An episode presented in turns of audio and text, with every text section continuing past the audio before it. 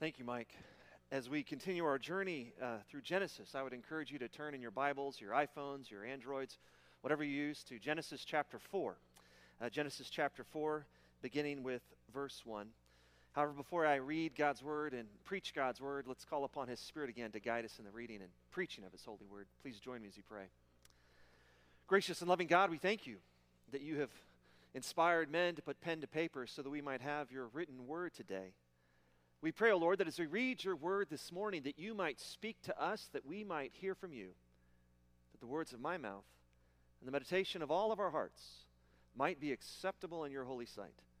Through your Son's precious name we pray, and all God's people said, Amen. Genesis chapter 4, beginning with verse 1, listen to God's word.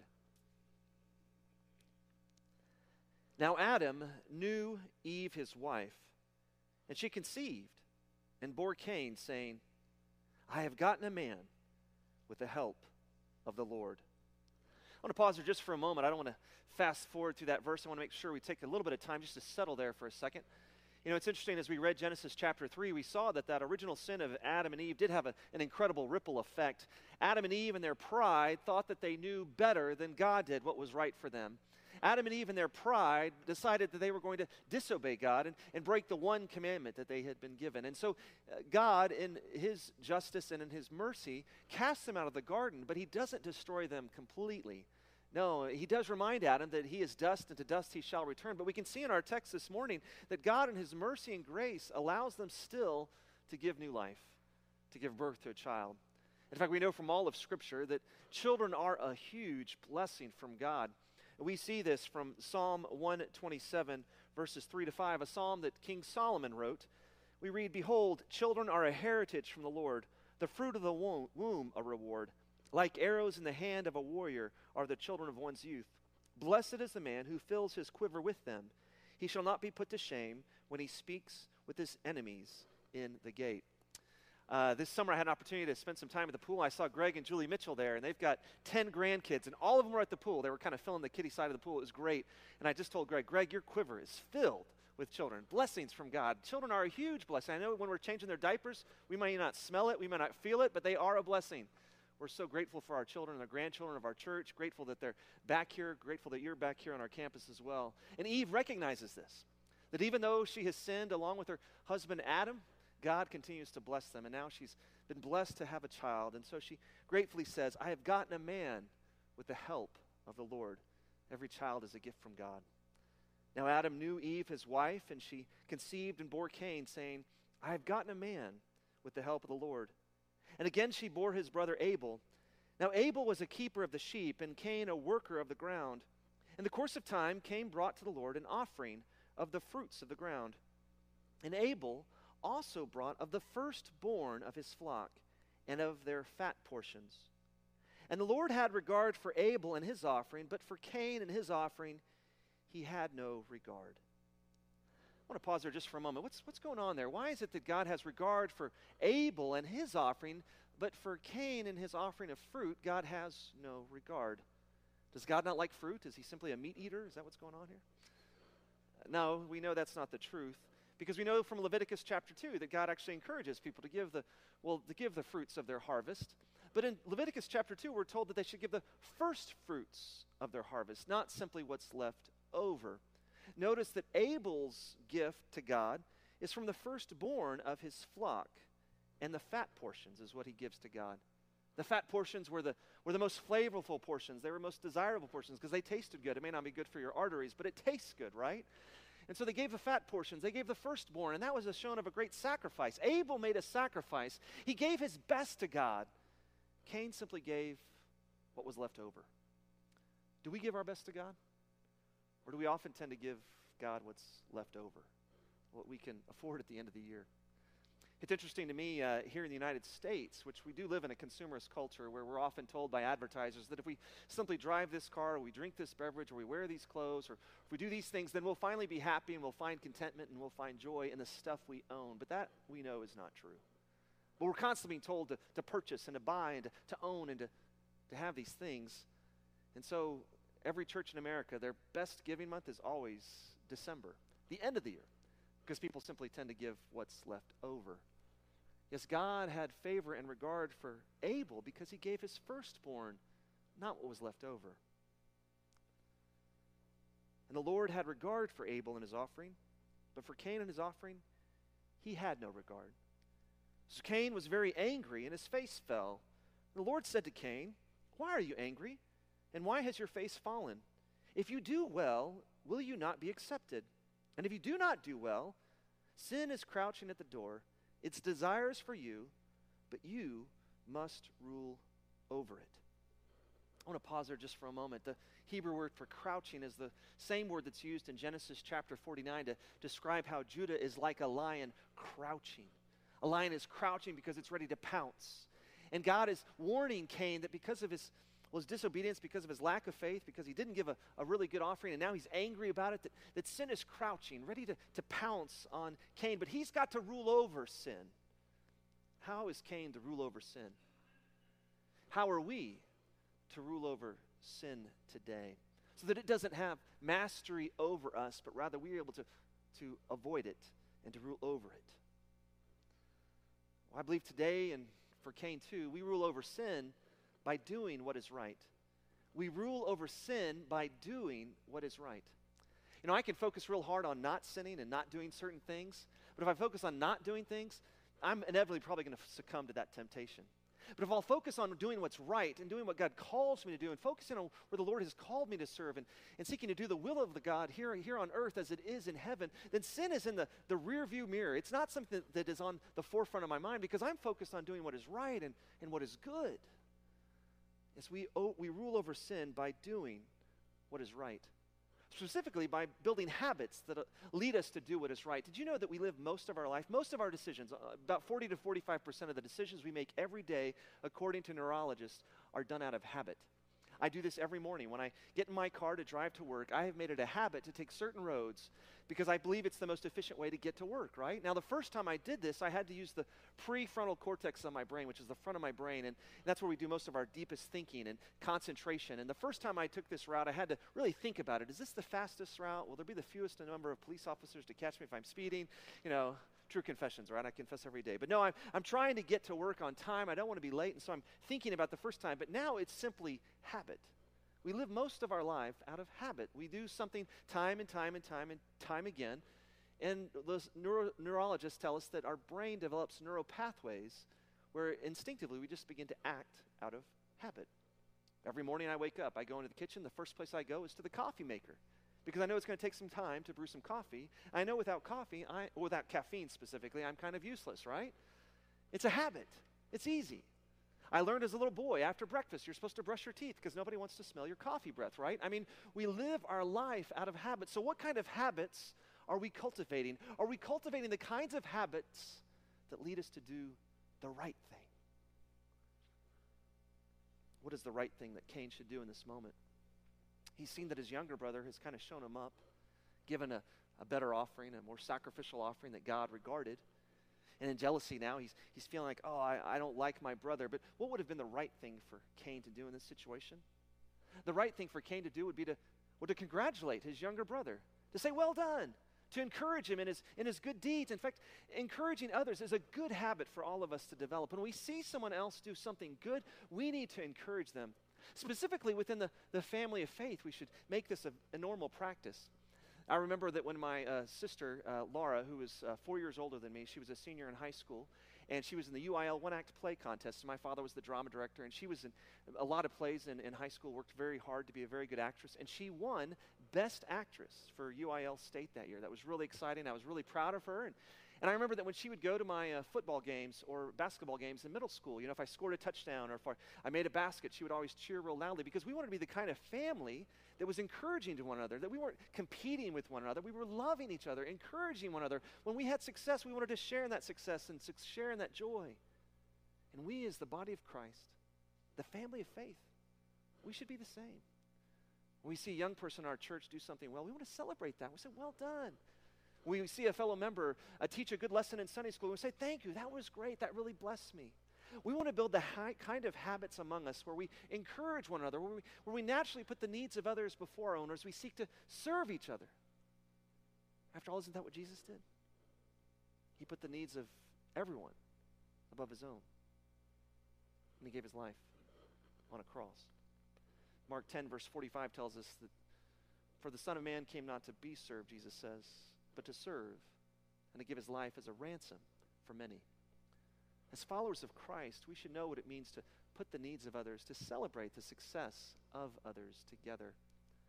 In fact, on this opening weekend of the uh, NFL, I'm uh, reminded of a book that Gale Sayers, uh, running back for the Chicago Bears, Hall of Fame running back, wrote. It's called I Am Third. It's a great little autobiography about his own life. And, and, the, and if you've seen the movie Brian's Song, uh, that involves Gale Sayers and Brian Piccolo. And when Bri- Gale Sayers had a knee injury, his buddy Brian Piccolo encouraged him uh, to get uh, do, to do the rehab to strengthen his knee so he could get back on the field. And and then when Brian Piccolo came down with an illness, you know, Gale was there trying to encourage uh, Brian Piccolo, even though the disease proved to be terminal for Brian. And he wrote this great book after all of it, and he said, "I am third." In the book, he says, "I've learned that in this life, the Lord is first, my friends are second, and I am third." What a great motto to live by. The Lord is first, we are second. Our, oh, yeah, I'm sorry, Lord is first. Our friends are second, and we are third. The Lord is first, our friends are second, and we are third. Unfortunately, if you look at the life of Cain, that's not the kind of person he was. He was a me first kind of person. Cain was focused on the fact that God did not have high regard for what he gave to him. He looked at his brother and saw that his brother was succeeding, and rather than celebrating his brother's success, he becomes jealous of his brother's success. And this coveting leads to all kinds of evil thoughts. So, what does Cain do? Does he conquer sin? Does he rule over it? Or does he allow it to rule over him? Let's keep reading. The Lord said to Cain, Why are you angry, and why has your face fallen? If you do well, will you not be accepted? And if you do not do well, sin is crouching at the door. Its desires for you, but you must rule over it. Cain spoke to Abel, his brother, and when they were in the field, Cain rose up against his brother, and Abel and killed him. Then the Lord said to Cain, Where is Abel, your brother? He said, I do not know. Am I my brother's keeper? And the Lord said, What you have done, what have you done? The voice of your brother's blood is crying to me from the ground. And now you are cursed from the ground, which has opened its mouth to receive your brother's blood from your hand. When you work the ground, it shall no longer yield to you its strength. You shall be a fugitive and wander on the earth. Cain said to the Lord, My punishment is greater than I can bear. Behold, you have driven me today away from the ground, and from your face I shall be hidden. I shall be a fugitive and a wanderer on the earth, and whoever finds me will kill me. And the Lord said to him, Not so. If anyone kills Cain, vengeance shall be taken on him sevenfold. And the Lord put a mark on Cain, lest any who found him should attack him. Then Cain went away from the presence of the Lord and settled in the land of Nod, east of Eden. Here ends the reading of God's word as the prophet Isaiah tells us the grass withers and the flower fades, but the word of our Lord stands forever. This is the word of the Lord. Thanks be to God. I want to look again at verse 9 of our text. After Cain kills Abel, the Lord comes to Cain and says, Cain, where is Abel, your brother? Cain responds, I do not know. Am I my brother's keeper? Now, in Cain's mind, this is kind of a rhetorical, a sarcastic question for him to ask. After all, Abel is an adult man at this point. In fact, uh, Eugene Peterson in the message translates this text kind of colorfully. He says, Am I my brother's babysitter? Uh, Abel's his own man. I'm not his keeper, am I? What Cain doesn't realize is that he is his brother's keeper. We are all our brother's keeper. You see, what Cain doesn't realize that as the older brother, as the elder brother, he should have been looking after his younger brother. He should have been mentoring his younger brother. He should have been loving his brother, recognizing that one day Cain would be the head of the family. It would be his job to maintain the heritage of his family. But instead of mentoring his younger brother, he sees his mother, younger brother succeed and he decides he's going to destroy him. He's going to, to kill him. As Cain has lost sight of, of who God is and what God wants from us exactly. It's interesting in the Gospel of Matthew, chapter 22, Jesus is questioned by uh, several Pharisees about what is the greatest commandment? What is it that God wants from us today? You know, there's 613 commandments in the Pentateuch, the first five books of the Bible. And it's hard to remember 613 commandments. Jesus, can you narrow it down for us just a little bit, right? Well, Jesus responds to the question about what's the most important commandment by first quoting the Shema, Deuteron- or Matthew 22. He, he, we read this in 37 to 40. And Jesus said to him, You shall love the Lord your God with all your heart and with all your soul and with all your mind. That is a direct quote from Deuteronomy chapter 6, the Shema. This is the great and first commandment. And a second is like it You shall love your neighbor as yourself. On these two commandments depend all the law and the prophets. If we can just do this, if we can simply love God with all of our heart, mind, soul, and strength, then we will love our neighbor as ourselves. We can see that this perfectly lines up with the Ten Commandments. The first four commandments of the Ten Commandments are all about how our relationship with God. Are we going to worship idols? Are we going to honor the Sabbath? Are we going to use the Lord's name in vain? Are we going to worship anything other than God? If, if we, but if we're loving God, we will naturally abide by those four commandments. If we love God, we will honor the Sabbath. We won't use the Lord's name in vain. We won't worship idols. We won't worship anything other than the one true God. And of course, the remaining six commandments that if we're loving our neighbors ourselves, then we won't murder and we won't kill, uh, um, st- murder, steal, we won't commit adultery. We won't covet what our neighbor has. We won't bear false witness against our neighbor. No, these two commandments, love God, love neighbor, they summarize the whole thing. Very simple. And the second commandment is actually a quote from Leviticus chapter 19, where we read from Leviticus chapter 19, verse 17 to 18. It reads, You shall not hate your brother in your heart. Unfortunately, Cain had hate for his brother Abel. You shall not hate your brother in your heart. But you shall reason frankly with your neighbor, lest you incur sin because of him. You shall not take vengeance or bear a grudge against the sons of your own people, but you shall love your neighbor as yourself. I am the Lord. Now, I know that Leviticus is written after Genesis, but notice in the story of Cain and Abel, Cain instinctively knows that it was wrong to murder his brother Abel. That's why he lies. When God asks him directly, Where is your brother Abel? Because I don't know. Am I my brother's keeper? He knows exactly where Abel is. Abel's now dead. As we continue to read the New Testament, we'll see that we're encouraged not to be at all like Abel. We don't want to have hate in our heart. We want to have love in our heart for our neighbors, for those that we love so dearly. For we read in 1 John chapter 3, verse 11 to 16. For this is the message that, you're, that you have heard from the beginning, that we should love one another. We should not be like Cain, who was of the evil one and murdered his brother. And why did he murder him? Because his own deeds were evil and his brother's righteous. Do not be surprised, brother, that the world hates you. We know that we have passed out of death into life because we have brother because we love the brothers. Whoever does not love abides in death. Everyone who hates his brother is a murderer and you know that no murders has eternal life abiding in him, in him. By this we know love, that he laid down his life for us, and we ought to lay down our lives for the brothers. We ought to lay down our lives for our brothers. How do we have that kind of impulse that we might lay down our lives for our brothers? Well, we will naturally love our brothers as ourselves by remembering how Jesus first loved us. This is love, as John will go on to write in John, 1 John 4. This is love, not that we love God, but that God first loved us and sent his Son here to this earth to be an atoning sacrifice for our sins with his death on a cross. If we ever find ourselves becoming angry or hateful towards a, a friend or a coworker or a brother or a neighbor, let's remember what Jesus did for us and how he took on the hate and the sin and the anger of the world and he took it on himself. And, and even though he was without sin, he became sin for us. For as you read in Deuteronomy, cursed is he who is hung on a tree. Jesus became a curse for us by dying as the perfect sacrifice on a cross for our sins. Not his sins, but our sins. And then on the third day, he rose again, conquering both sin and death on our behalf, so that we might have the gift of, of eternal life and the gift of a new life as we, as we seek to be a conduit of his love is we among all people should know how to love our neighbor well because we have a, a model of, of, of unconditional sacrificial love in Jesus Christ. And as we have received God's love, we're called to share that love, not simply consume it. In fact, Jesus tells his disciples in John 13, 34 to 35, after he's washed his disciples' feet on the night that he's betrayed in the upper room, he says, A new command I give to you love one another as I have loved you. By this all will know you're my disciples if you love one another. We are called to love one another as Jesus loved us, unconditionally, sacrificially. So, how can we do that well? How can we make sure that we're the kind of people who love our neighbor well, who, who develop that habit of encouraging our neighbor and serving our neighbor? What are some practical ways that we can do that here in, in Amarillo today?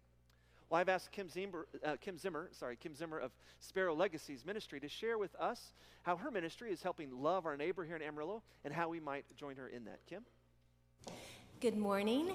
Um, okay, so while I was praying about what do I say about Cain and Sparrow Legacies and um, loving your neighbor, God randomly put the reminder that I have a bag of seeds that my mother gave me that I stashed in my drawer. There's the seeds. Aren't they doing very, very well and exactly what my mother intended to, them to do? Okay, so maybe not. But that made me think that's kind of what Cain did. He didn't love God and like he should. He didn't love his brother, obviously, very well at all.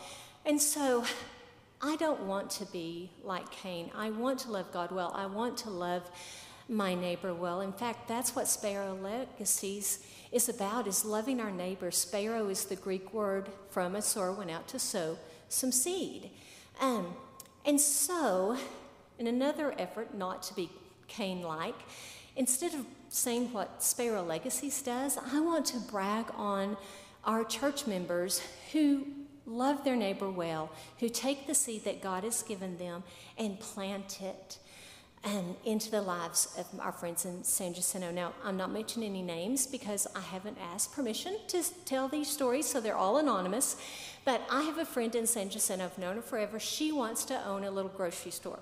She's working on getting her business degree, but she doesn't have the life experience, the business contacts, the financial practice to actually do this. So, a wonderful couple in our church has come alongside her to help her, use their connections, help advise her on the best way.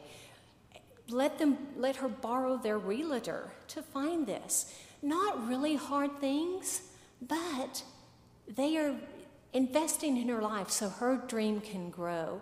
And another church member has nothing really to do with Sparrow Legacies, but he has a business in San Jacinto and he develops relationships with the kids in the neighborhood and says, Hey, if you make A's, I'll pay you $5.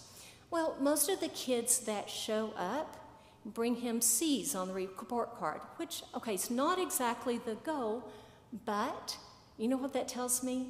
Those kids know he loves them and he's invested in them and they feel their value just in him encouraging them. He also has a young girl that came by. She's just graduated from high school. She's working on getting to college, and she, she came up to him and said, Thank you.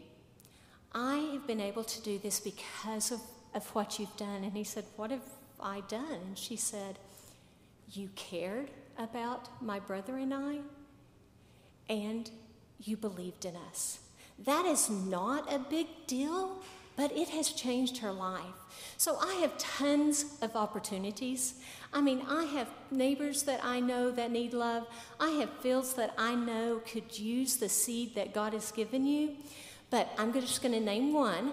Uh, so on the 19th of September, one of my good friends that's a parent at San Jacinto is in charge of the San Jacinto Community Neighborhood Cleanup. It would show such love and plant such seeds if we, as First Pres members, would show up and just pick up trash. It's not a hard thing. Okay, yeah, it may be dirty and yucky, but it's something we can all do. So, in closing, I want to encourage you to go and sow and love your neighbor and don't hide your seeds in your drawer. Thank you. Thank you, Kim, for your ministry with Sparrow Legacies and the opportunity that we have to partner with Kim. And uh, again, if you'd like to know how you might serve the San Jacinto neighborhood or our neighbors here uh, in need, I please follow up with Kim. And I'd love for you to join us uh, Saturday morning at uh, San Jacinto Elementary. We'll be helping clean up together, uh, letting the community of, of, San Jacinto know that we do love them. Uh, we love them because God loves them.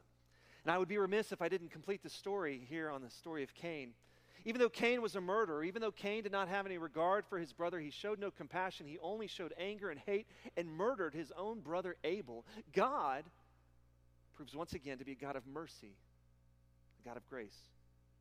Because notice in our story that God doesn't kill Cain, He actually puts a mark on Cain that will prevent others from killing Cain so that Cain might live out his life. Even though Cain was not merciful to Abel, God proves to be merciful to Cain.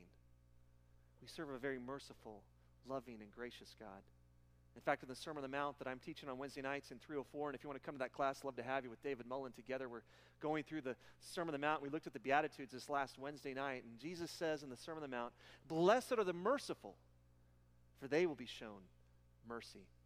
May we seek to be an instrument of God's mercy and grace by loving others as God has loved us, by putting the needs of others before our own, by taking that pledge to be third, God first, our friends and family second, and us third, so that we might point others to the unconditional, sacrificial love of Jesus Christ.